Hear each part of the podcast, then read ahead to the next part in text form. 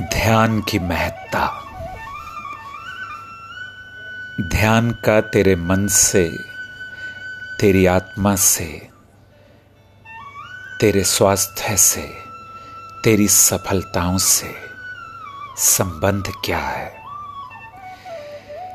श्रीमद् भागवत गीता में श्रीकृष्ण ने अर्जुन को बताया था ध्यान कैसे करना चाहिए।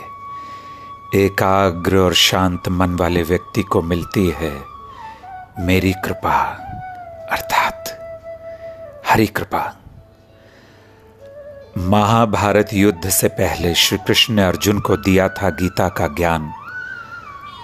संभाव और शांति के लिए ध्यान करना चाहिए। महाभारत युद्ध से पहले श्री कृष्ण ने अर्जुन को गीता का उपदेश दिया था।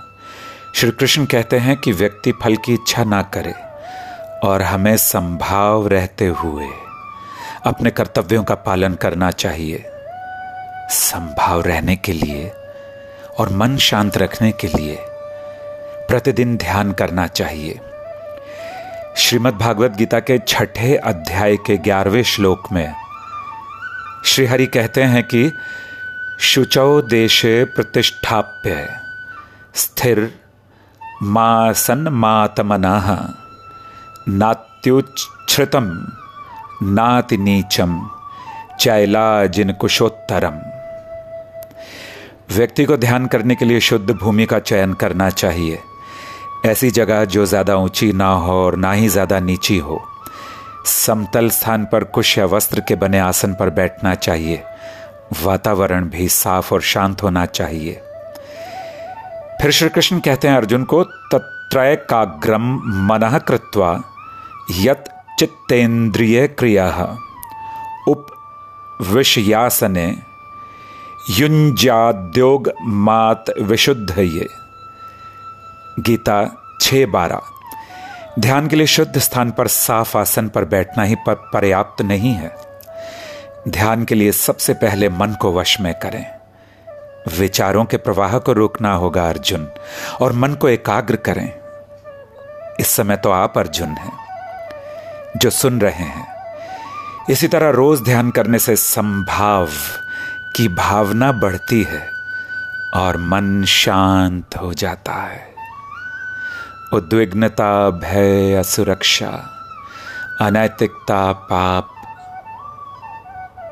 घृणा, क्रोध, लोभ, मोह शनय शनय समाप्त हो जाते हैं।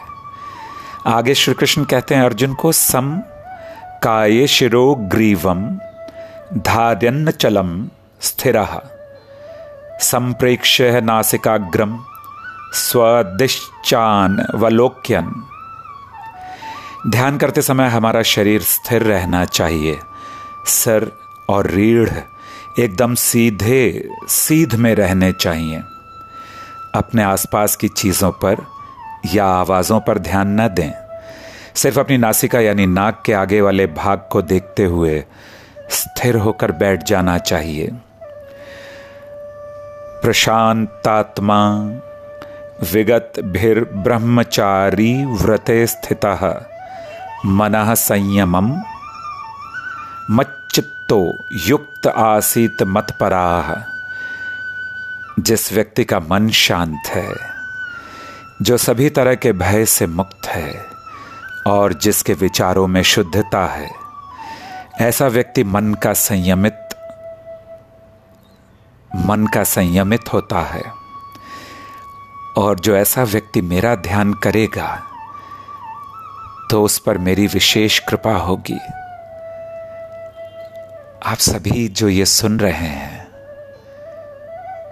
इसे फिर से सुनिए आंख बंद करके। अपनी प्राण वायु पर ध्यान दीजिए। जैसा हरि ने कहा है, पहले आंख बंद करने से अपनी नाक के टीले को देखें, फिर श्वास पर ध्यान करते हुए अपनी आंखें बंद कर लीजिए। हरि तुझ में ही है, वो कहीं बाहर से नहीं आएंगे। तेरा मन ही वैकुंठ है, तेरा मन ही हरि स्थान है। ये जो ध्यान योग है ये तुझे ना केवल एकाग्रता परंतु आनंद, तेज, ओज, यश, सफलताएं व स्नेह प्रदान करेगा। वंदे योगम वंदे ध्यानम, वंदे योगम वंदे ध्यानम। हरि हरि बोल, हरि हरि बोल, हरि हरि बोल।